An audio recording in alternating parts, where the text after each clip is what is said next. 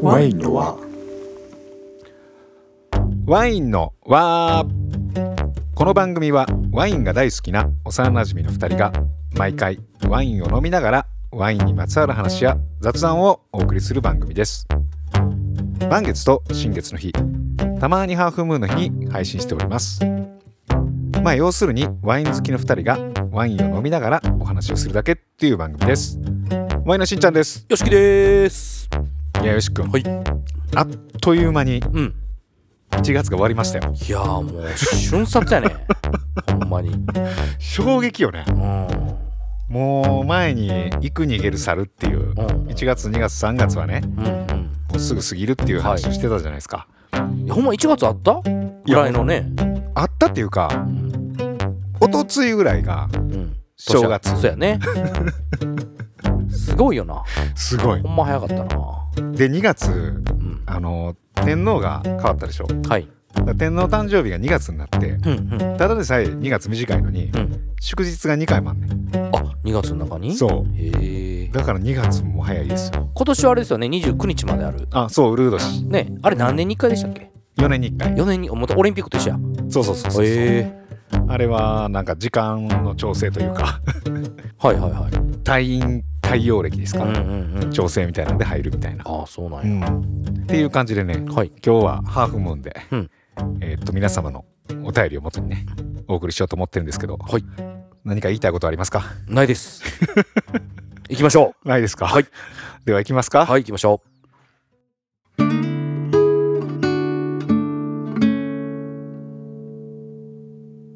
1通目のお便りがラジオネーム川上さん40代の方ですワインと音最高でした川上さんありがとうございまう。えす、ー、はいや。何それいやもうこの一文だけ構えてたのに。送っていただいてあ、ありがとうございます。これね、はい何人かに僕聞いたんですようん。よかったですよみたいなほうほうほうほう。声をあれね、しんちゃんがあのギターを持ってきてそうそうそうそうそう表現したやつね。そうはいはあのーお便りでもなんつうかまだもらってて、い。うんうんどっかで会った時も誰かに聞いて、うん。完全事故ってると思ったじゃないですか。はいはいはい。やってるもう、時だはもう事故や思ってたね。大事 故や思ってうんもうやってもうたかんの。そうそうそうそうそううわこれどないすんねんみたいな感じでうん。思ってたやつが意外に客観的に聞いたらなんか良かったですよみたいな、まうあんうんうんうん。あの政治的に言うてくれてはんのかもしれんけど、はいはいはい。この川上さんはだってわざわざこの一文を送ってくるぐらいそうですよ ね。川上さんもギターされる方ですよね、おそらそうく。ですそうですあの川上さんですよね。あの川上さんやと思いますよ、はいはいはい。僕らもあの、ね友人のテントサウナパーティーでいつうも。んはい。川上さんめちゃくちゃいいギター弾くのよなあの人ギターうまいわ、あ。しかもな、こう、主張するギターじゃなくて、そうそうそうそうそう寄り添うギターなんや。そうそうそうそあうの人なうん。ギタリストってうん。ギタリストに関わらずかもしれんけど楽器やってる人ってやっぱり音のでかさって大事やねんかうん。うん。うん。大きい音出したいうん。うん。でもうブラジル人のあの例えばボサノバのギタリストとかはい。めちゃくちゃ音でかいねんうん。うん。うん実。は、そうやろね。でもうワイワイワイワイこうなんか飲みながらの席とかでうん小路とかやってるから、うん。うん。もうそんな。なちっちゃい音じゃ負ける、うん。うん。うん。でジャズとかでももうサックスとかでかいやんそうやな。でそれに負けじとこう主張するよね。そう主張してくんねんけうど、んうん。川上さんはなんかそっと寄り添うギター。そう、うん。ちょっと細かいハイハットみたいあなあ、はいはいはい。そう、ちょっと一瞬、あれ、なってるのかなって思わせるよううーな。んなんかこう、さりげない。そうそうそうそう、は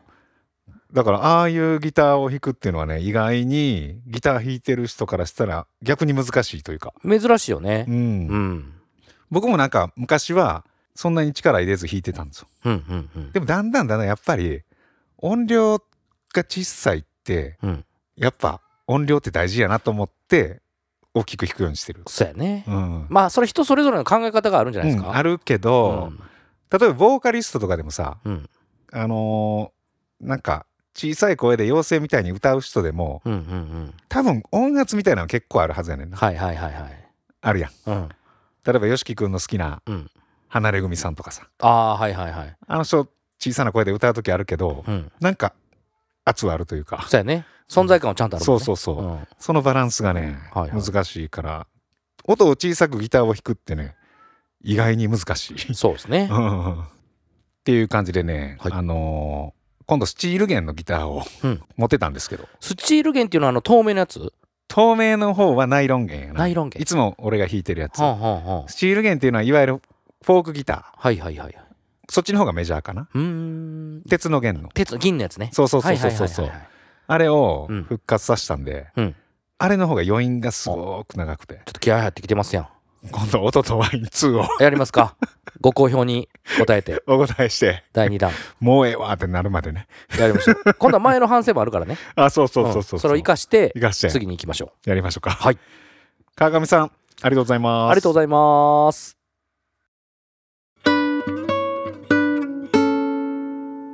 続いてのお便りがラジオネームカリブさん30代の男性の方ですしんちゃんよしきさんおはこんばんにちはです気持ちよい冬の太陽を浴びながらお久しぶりにお便りを書いております昔読んでいただいたお便りで同僚から聞いたカナリア諸島のワインのことについて少し触れさせていただいたのですが好奇心を抑えきれず現地調査に行ってまいりましたカナリア諸島は諸島というだけあって島がいくつかあるのですが今回舞い降りたのは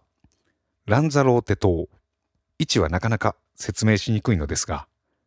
フランスを体で例えて言うとスペインに倒れ込み熱いハグを交わしそのままモロッコに浮気しようとしたところでスペインに邪魔され大西洋に飛び込んだ大西の脳天あたりにあります。えー、そう、そこですわ。どこどこ やわからんこの島は300年ほど前に火山大噴火災があり今でも緑はほぼなく火山火山灰溶岩石カルデラなど一面灰色でこの世の果てといった風景が広がっていますそこに映える白い家と青い海そして石が積まれてきたミステリーサークルたちそうこのミステリーサークルの中に話を聞いていたブドウの木が生きているんですすでに収穫が終わりシーズンオフの状態でしたが今まで見たことがない栽培というか支柱や誘引ではなくタコ足のように這う枝が何とも異様で神秘的手で石を積んで穴を掘ってまでブドウを作ってきた人々の胆力たるや開いた口が塞がらずなんだか喉が渇いたのでワインの話を少し白は地元の品種のマルバジア・ボルカティーリボルカンティナかなが多いらしく飲み口はフルーティーな香りとアクセントを感じつつも後味はすっきりこの厳しい自然の中で生きてきた強さと潔さを感じるワインでしたワインのワイン出会って3年おかげさまでワインをテーマにいろいろ旅ができました2024年は日本へ戻りますのでイベントなど参加してみたいと思っておりますカリブさんありがとうございますありがとうございますカリブさん久々ですねそうです ねお久しぶりですねカリブさんどこ在住やったっけなえー、っとどこやったかなフランスかイタリアかドイツかうんそのあたりですよねそうですねでいつもこの体をで例えるうん地図の例えが独特というか だいぶ独特や ねもう今回なんかだいぶこうなんか振り切って、もう何残っちゃ分からへんえかったそれう胴体のフランス行ったん そこからだいぶ派生していった けどそうやな、うん前のお便りの時かなんかの時に喋ってた仕立てがあって、うんうんで、まあ、結構前やと思うんですけうど、んはいそこに行ってきたらしいえ実際えにすごいねすごいよねえこれもなんか独特な感じよねあのスペインならではというかそうですねあるんですかこれ他の国にえええ僕は見たことないですね見たことないはいないですよね、ないと思ううん、おーマルバジアうん、マルバジアは結構有名でしょよくねあのイタリアである品種ですようーねうんんうんうんマルバジアなんちゃらっていうなんか火山マルバジリアきっはいはい直訳したらまあマルマルバジアでもいろんな種類があるんでしょうねきっと、うん、でもなんかそんなあのー灰色の世界ではい育ったうんブドウっていうのもなんかまた良さそうな、ねうんいっぺん飲んでみたいうねん、うんなんかイメージ的にほらブドウ畑ってうん木があってはい下は雑草が生えてるというか、うんうんうんちょっと緑なはいはいイメージがあるじゃないですか、はいはいはいこのあのミステリーサークル方式はうん結構なんもないねんほんまうーに、ん。もうこんなとこで育つのみたいなはいはいはい。とこにポンポンポンってミステリーサークルがあってみたいうな、んうんうん。えーまた飲んでみたいですねそうですね。カリブさん今度帰ってこられるようでお今年かまだお会いしたたことないもんね、カリブさんとは。ないないないな、はいいはいはい。 2024年なんで、また今年はどっかでお会いできるそうですねね。かもしれないですねまああの、ズームのね、うんあれでお会いできるんじゃないですか。ああオンラインでねはい。ああそうやねズームでお会いしたかもしれないね、カリブさ。あズームでは合ってると思うんね。ううんんううんん。まあ実際はお会いしたことないっていうそうですね感じだもうんね。んはい。カリブさんありがとうございますありがとうございます。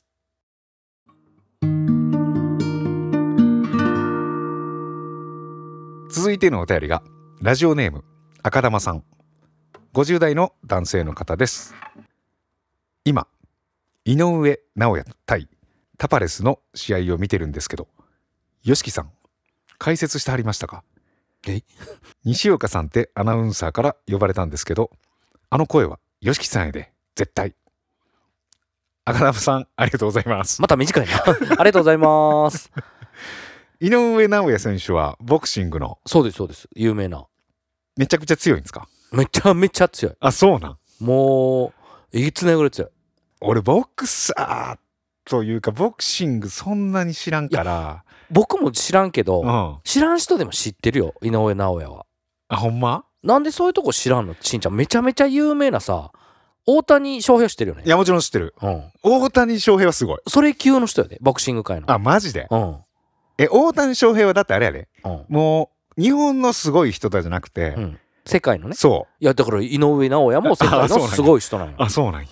あの、4団体制覇をうんあ前の階級でしてて、1つ上げはったんよ。で、また上げげて、また4階級制覇しちゃったよ。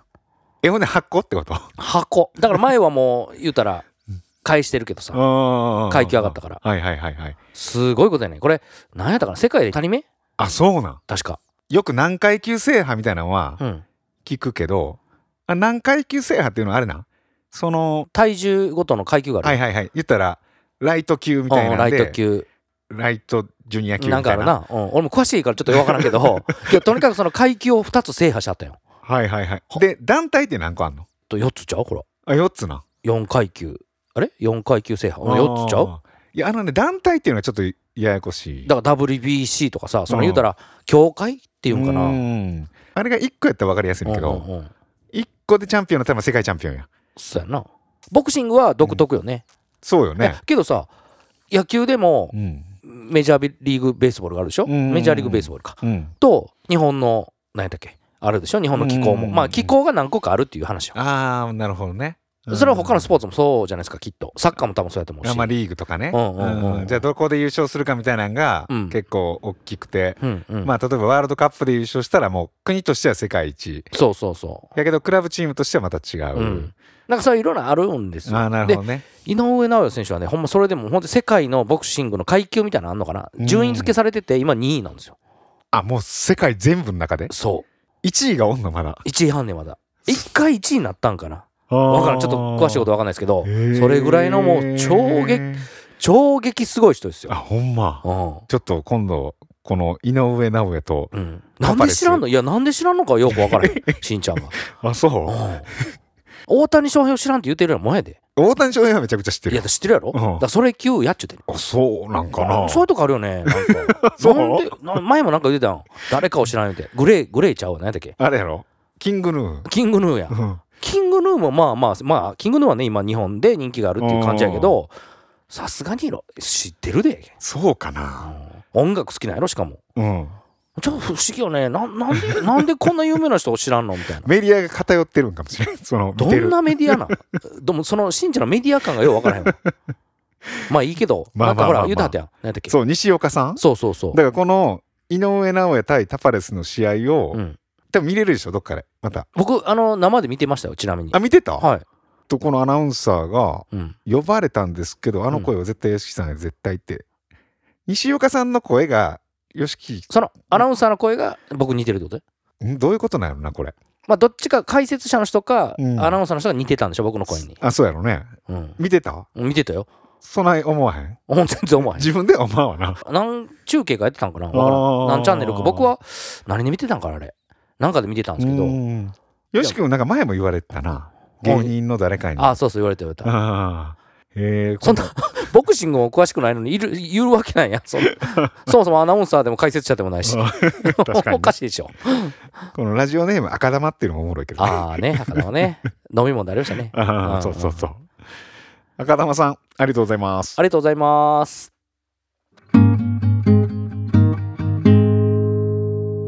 続いてのお便りがラジオネームサッカさん30代の男性の方ですしんちゃんよしきくんワインのわーの皆様こんにちは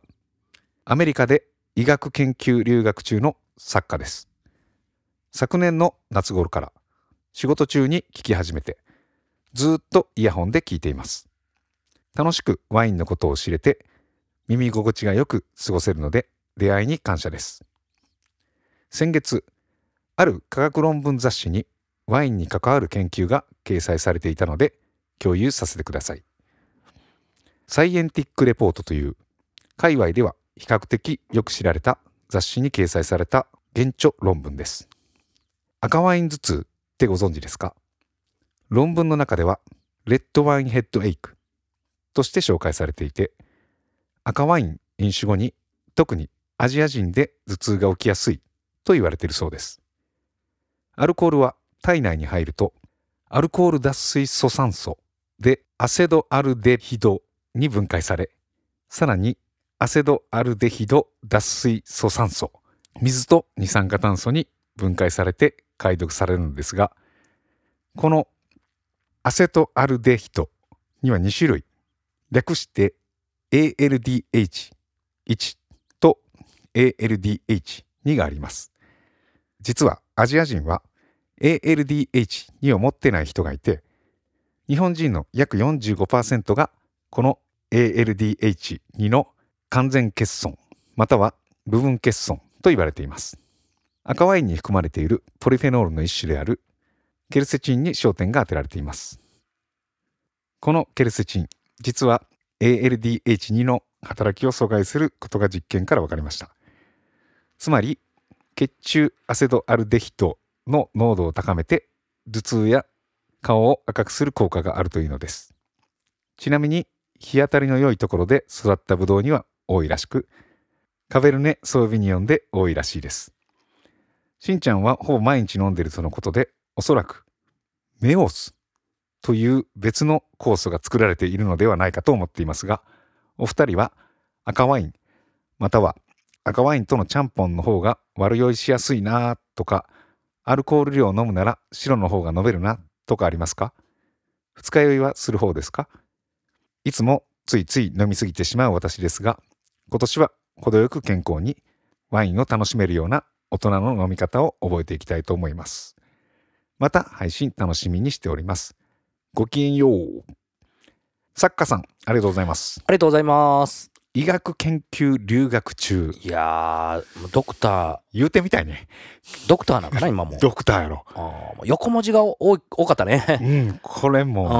んあのー多分こんなんす全然慣れてんやろね。はいはいはい、はい、アセトハルデヒト。はいはいはいはい、みたいな。あけどアセトアルデヒドはね、あのー僕らも勉強しましたよあ、ほんまっすか。あのーワインのことを勉強するときに出るんですよねこれ、まあ、ソムリエ試験とかで、うーん。っまあ、要するにそのエタノールの代謝物ていうことですよねね。うんで、これが2種類あるらしいと。うんうんで、まあ、1と2。うん1、2っていうかなうんうんうんがあって、アジア人はその2を持ってない。うんうんうん本来そのアセドアルデヒドうんっ、てそのまあ体内に入って、うん、あのス酸 あス酸って言ってもらったまた 酢酸うんに代謝されんやけど、うん結構日本人がその代謝されにくくて、うんうんでそのフラッシング反応って言ってうん顔が赤くなる、ああはい、はい、僕もそうなんですけど言うてましたねこはのいお便りでもね、結構ね赤くなる人いるじゃないですかうんやっぱその代謝しきれへんみたいなうん追いついてなないいんですよね多分あー確かにそういう人いるよね飲んですぐ赤くなるって、うん僕はなんか血行がいい人なんかなと思ったけどいやそうじゃなくてあたー代謝できてへんっていうことらしいですよへえどうもでなんか毎日飲んでたらメオスっていうの、うん MEOS うんという別の酵素が作られる うん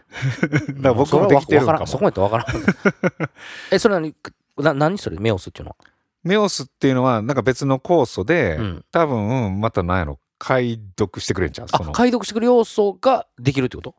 ちゃうこの言い方は何によってそれはえっといっぱい飲んでたらいっぱいのあそれ飲んでたら抵抗力がつくってことあそうそうそうそう、えー別の酵素ができてっていうえそれが赤ワインにあるって言ったんだっけいや赤ワインにあるというよりか多分お酒自体にあるんじゃないひょっとしたらああそういうことね、うんお酒のなんかの要素にあるってことや、うんだからお酒ってほら、うん弱い人でもさ、うんだんだん年いって飲めるようになったりとか、うんうんうんでお酒全然飲めへんかった人がむっちゃお酒好きになってたりするやん。僕らも初めビールとか苦ーっと思ってたもんなああそれが今普通に飲めるわけじゃないですかそういうのあるじゃないですか。そういうことなそうそうそうそあーう。多分そういう要素もあるんちゃう、はいはいはないんか体の中にそういう酵素ができてみうたいんうな。んあそうなんやだってほんまにお酒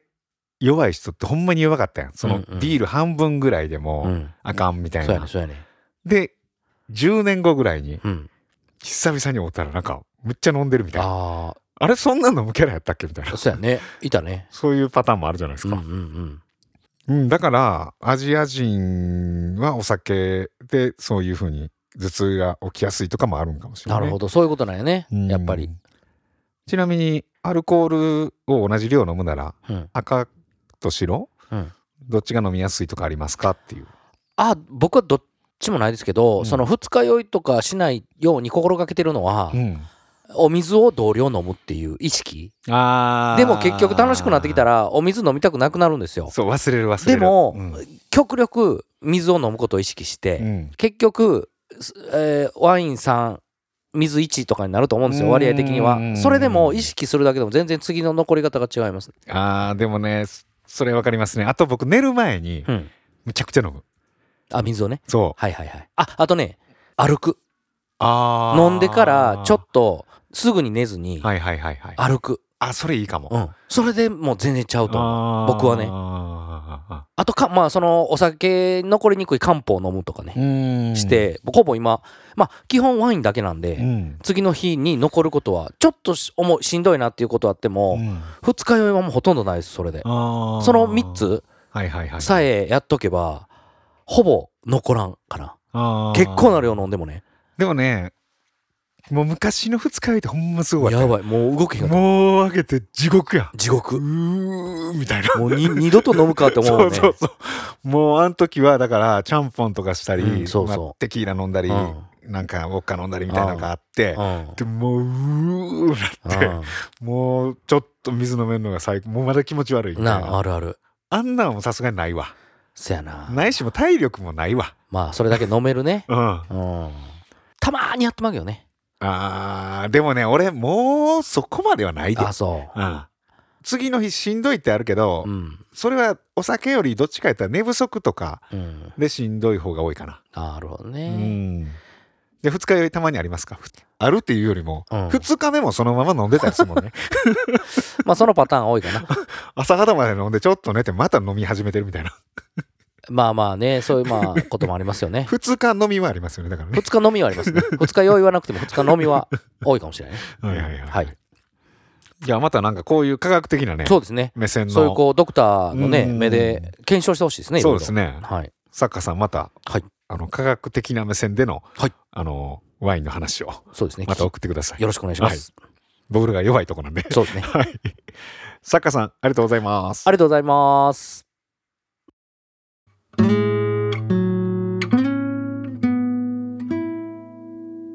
続いてのお便りはラジオネームひげもじゃ店主40代の男性の方ですしんちゃんよしきくんリスナーの皆様はじめまして青森県在住のひげもじゃ店主です小さなお店を営んでおり昨年の9月頃にお客様からおすすめされたワインの和ポッドキャスト自体あまり馴染みがなくどんな感じかなと気軽な気持ちで聞き始めましたがあれよあれよと夢中になりお二人の声に癒されながら仕事の合間に楽しく聞いていたら気がつくと昨年の最後の回で追いつき現在2週目に突入ワインの輪がきっかけでポッドキャストのある生活がすねとなりお二人の更新を待ちながら他の番組も漁るポッドキャスト難民となっております好きな回はたくさんありますがワインのポエムのカンポリポンテにはびっくり個人的にイルマイオールのカンポリポンテ2020が好みでセラーに数本ストックがあった私は大爆笑また130回目のオープニングの好きな雑誌の話10年以上前からお店でスペクテーターを取り扱いしておりしんちゃんが好きな雑誌と紹介してくれたことが大変嬉しかったのですがちょうど聞いたタイミングがスペクテーターの最新号のオーダー締め切り日の翌日しまった最新号オーダー忘れてたと急いでオーダーし無事リリース日に間に合いましたその際編集長さんにワインの輪で紹介されていたことをちらりと伝えスペクテーターでワイン特集私も熱望です長文乱文となりましたが最後に質問です2月の上旬に13歳と6歳の息子を連れて家族で京都に行きます子供たちも連れて一緒にご飯とナチュラルワインが楽しめるようなカジュアルなお店はありますでしょうかもしご存知であれば教えていただけると幸いですまだまだ寒い日が続きますがお二人ともお体に気をつけてご自愛くださいまたお近くに来られる際はタイミングが合えばお店にもぜひ食品類から生活雑貨時期によっては野菜の種なども販売しておりナチュラルワインも少しだけそれではまたの配信を楽しみにしておりますひげもじゃ店主さんありがとうございますありがとうございます。青森ですよはい、青森。なんかめちゃくちゃ良さそうなお店やね。ねこの最後の一文でありましたけど、うん食品類から生活雑貨、うん時期によっては野菜の種とかも販売してて、なんかあのールミちゃんとこみたいなね、あー、どんぐりね。どんぐりのね、ああのの、ー以前にもゲスト出ていただいた。うんはい。。そうやね。ライフスタイルショップどんぐりですかうら。ん。あ、そうなん。そそうですんよな肩書きがあったのいや、僕はそう呼んでます。あ、そそれ、しんちゃんが勝手に言っているだやけや。言うてるんですけど、あのー結構八百屋やとうんうんうん。思われるというか、はいはいはい。八百屋でもあんねんけど、うんうん。で、ルミちゃんがゲスト出てもらった時に、こう、まあ、言ったら布団とか言われても布団もありますし、みたいな、はいはいその生活にうん関わること全般あるみうたんいうんう。なん話をなんかしてて、で、なんかね、ルミちゃんの友達のお店にご飯食べに行った時に、はい。僕がその関係性を説明する時に、うんあのー北王子の方で、あの、ライフスタイルショップどんぐりっていうお店があ ってって、勝手に名前つけてる やん。えけど確かにええと思う。その、ないよね、なかなかいいねや。ろうんライフスタイル、どんぐりショップ。 そうそう そう。うんうんうんあの、一緒にいたうんメンバーも、何それライフスタイルショップなんなん、いや、うんうんだからもう生活に関わる全般が置いてあって、うんうんうんみたいな。まあ、布団言われた布団もあるし、はいはいはい服言われた服もあるとご用意できると。はいはいはい。で、ライフスタイルショップって言ってたら、もうそのメンバーはもう、どんぐりの名前よ りも、ライフスタイルショップってなって、それが名前みたいになって持ってるそうそうそうそう。ルミちゃん友達が何の話ですかって言ったら、いや、ライフスタイルショップの話って、うんライフスタイルショップどんぐり。うんうんでもちょっとこのヒゲもじゃ店主さんの店も、ライフスタイルショね、ップっそんな感じですよね。うんはぽいですよい。ね。はい。でね、このスペクテーター。うん、言ってたね、雑誌でしょ。いや、僕も買いましたよ、この最新号。うんうんうん。最新号はね、文化戦争やったか文な。化戦争。過去の。えっとね、過去もそうう。ん。過去もそうやし、ずーっと今、現代に至るまでで、はいはいはい。スペクテーターをね、今何号までいってんやろな、あれ。うんどんどんどんどん深くなってるんですよ、ああ、そうなんや。はい内容が。はい。初めはどっちかやったら、こう、巷の、うん。えっと、僕、前、コカドイって言ってたんです。これ、指摘されたんで、うんあれなんですけど、小商い。怖きな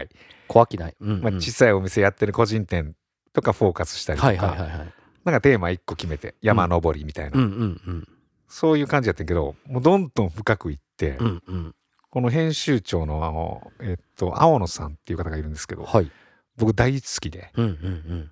多分青野さんの思考がどんどん変化してるっていうのと、その雑誌がどんどんうん。変化してってるっていうう、ん。うん。多分もう20年以上やられてるんやね。ぐらいやってると思うんですけうど、ん。どんどん深くなってね、いやーこの文化戦争の回もめちゃくちゃ面白かあっあ、そうなた。んうや。ん。いつかね、ほな、ワインの。あ、ワインとかやってくれたらおもろいと思うで、あー。こらはんやろね、だいぶ。掘るだけじゃなくてね、うん。まあ掘るのはもう当たり前なんですそけうやどね、。うん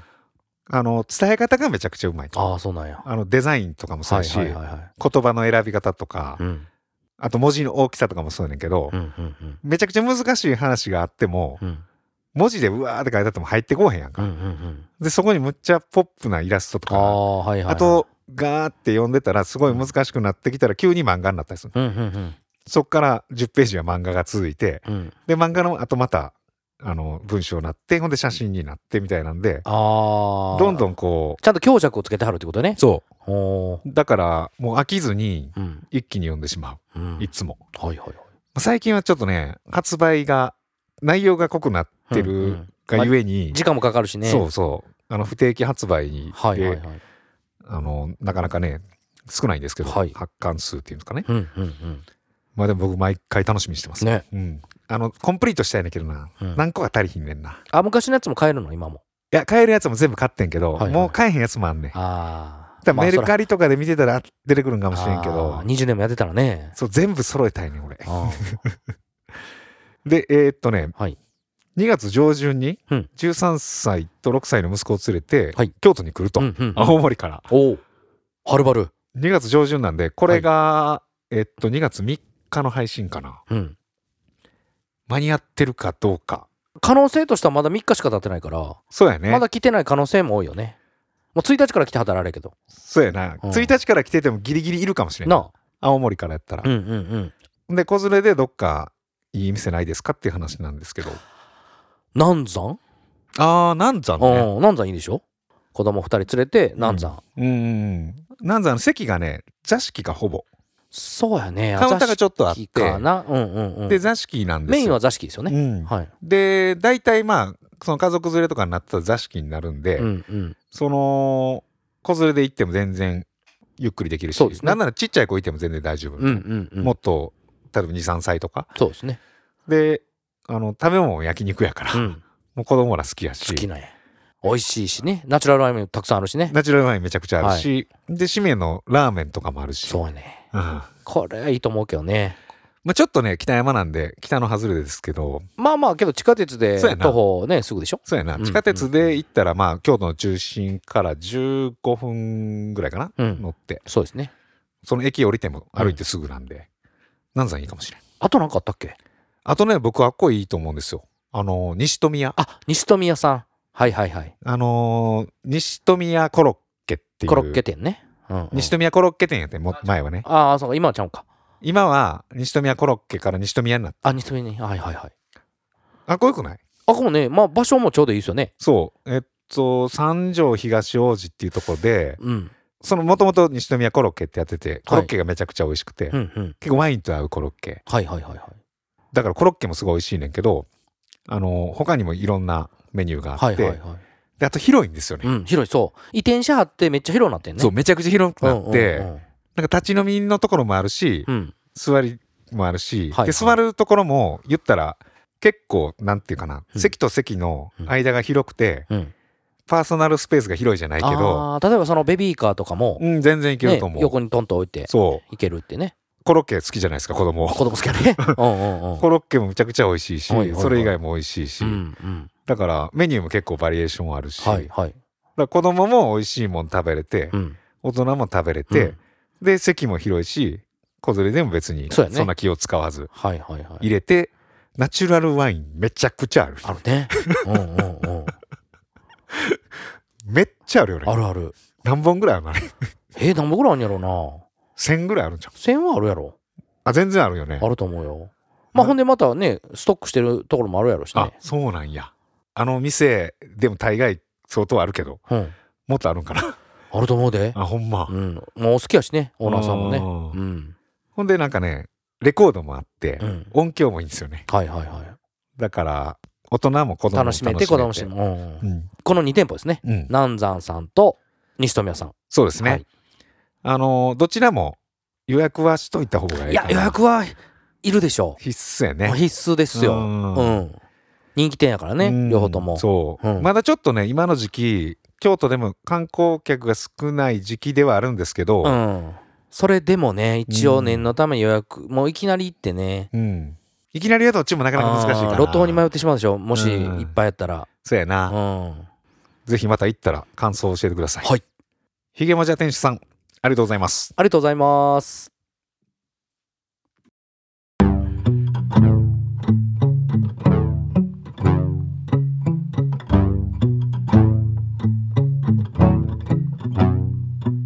はいっていう感じでね、はいえーっとお便り会うんお送りしてきましたけど、バラエティ豊かなはい感じでしたねそうですね今回ね今もたくさんまだお便りのストックいただいてるみたいでそうなんですよ、うんまだね去年のやつでイタリアの話とかは、うんあの田切さんいる時とかいいかなと思ってちょっとああなるほどうんまあ前後はしてるってことねそうはいは入いってたりとか、うんまあ、今年に入ってからも結構お便りもらってましてうんあのちょっとまた順にねうんご紹介していくんでっはいていう感じでね、うんあのーこの感情がいいなって思うほうやつがあってほうほうほこれ多分言うたら YOSHIKI 君もん分かるんじゃないかなっていう心の動きがあるんですけうど、はいはいはいどういう感情かというとはい例えばもともとうん一緒の職場で働いてましたはいもしくは学校にいましたうんとかいうので職場の例えば先輩と後輩や、うんうんまあ、同僚でもいいんですけうんど、はいでその先輩がちょっと怖いうんうんとかなんか仕事でも結構こまごまうるさいはいとかなんかもうやりにくいなんかうん偉そうやとうんうか、んうんなんかなんでこんなん言われなあかんねんみたいな俺はこれやってこっちの方が早いのにみたいな絶対いるなそういう人はいるやんうんでいやいやもうこれはこういうルールですからみたいな、うんいやだからこのルール変えたらええのにとか思いながらもこうやって、あでもこの先輩なんかそういう細かいこと言うしなみたいなうんでなんか仕事中はうんそんなに全然仲良くなれへんはい同僚の時はうんねうんで仕事辞めましたうんで5年後とかになんかばったりなんかで飲みに行くことがありましたみたいな、うんまあ、数年後でもいいけどはいはいはでも利害関係はないわけよいまあそこでねそこでうんうんでそうなった瞬間にめっちゃ仲良くなれたりするみたいなおお距離が近づくみたいなはいはいはいはありますいええけどそれってレアなパターンじゃないまあまえっとね今の極端な話であうんめっちゃ嫌な先輩がすごい好きになるやけどうんちょっとだけうん苦手とか、うんうんこの人嫌いじゃないんだけどちょっとやりにくいなって思ってたのが一気に利害関係がなくなったら仲良くなれたあーわかるその利害関係はないけど、うん僕基本その今仲ええ人っり、て、ん、配置目の印象って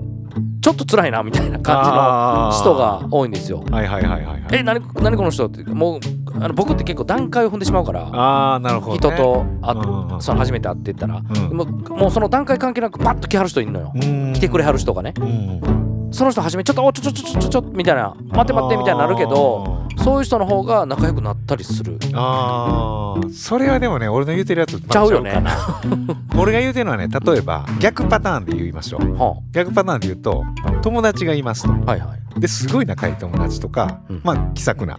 一緒によう飲んでて楽しいみたいうんうな、んうんその友達となんか仕事のことを一緒にしましたっはいはいはい。て時にう「いやいやこれちゃんとやっといてよ」とか、んうんうんあの「一緒に飲んでて楽しいけど一緒に仕事したらなんかちょっと、まあそれ仕事の相性が合わへんっていう。そうんうん、うそういうのってなんかないですかよしきなさそうやな俺あんまないのよあーそういうのが、僕結構あるっちゃあってうんうんその利害関係がなくなった時に、うん、言ったら人間関係がフラットになるというかはいはいはいはいそれの感情がめっちゃ好きああその瞬間がうん、したくてできることじゃないからねなかなかタイミングもそうしたくてできることじゃないうんうんうんあのーまず一緒に働かなあかん そうやね一緒に働いてうんうんうんちょっとこうなんかお互いこううんなんかやりにくさをまず感じなあかんはいはいはい感じながらやろ 感じなんかう、ほんでやめて会った時にもう完全フラットになってるから関係性がうんうん、で一緒に飲んだらめっちゃ楽しく飲んだあただ楽しいしかないみたいな、あ、うんま、ネガティブな感情が昔にある方がう、よりくっつきやすいんかなみたいなんそうなんかなそうでもないあそう僕はそうでもないかも、えー、そうなんやどうなんやこれろ俺だけかなどうなん僕結構なんか YOSHIKI 君が特殊なんか俺が特殊なんかどっちなんどやっろちなんやろな よくわからん そこはいやそういうなんかはい感情、そんな頻繁にはないですようんうもんちろん、うんうんでも頻繁にあることじゃないからねそうんうんうまあ言った人生のうち何回かしかないけど、うん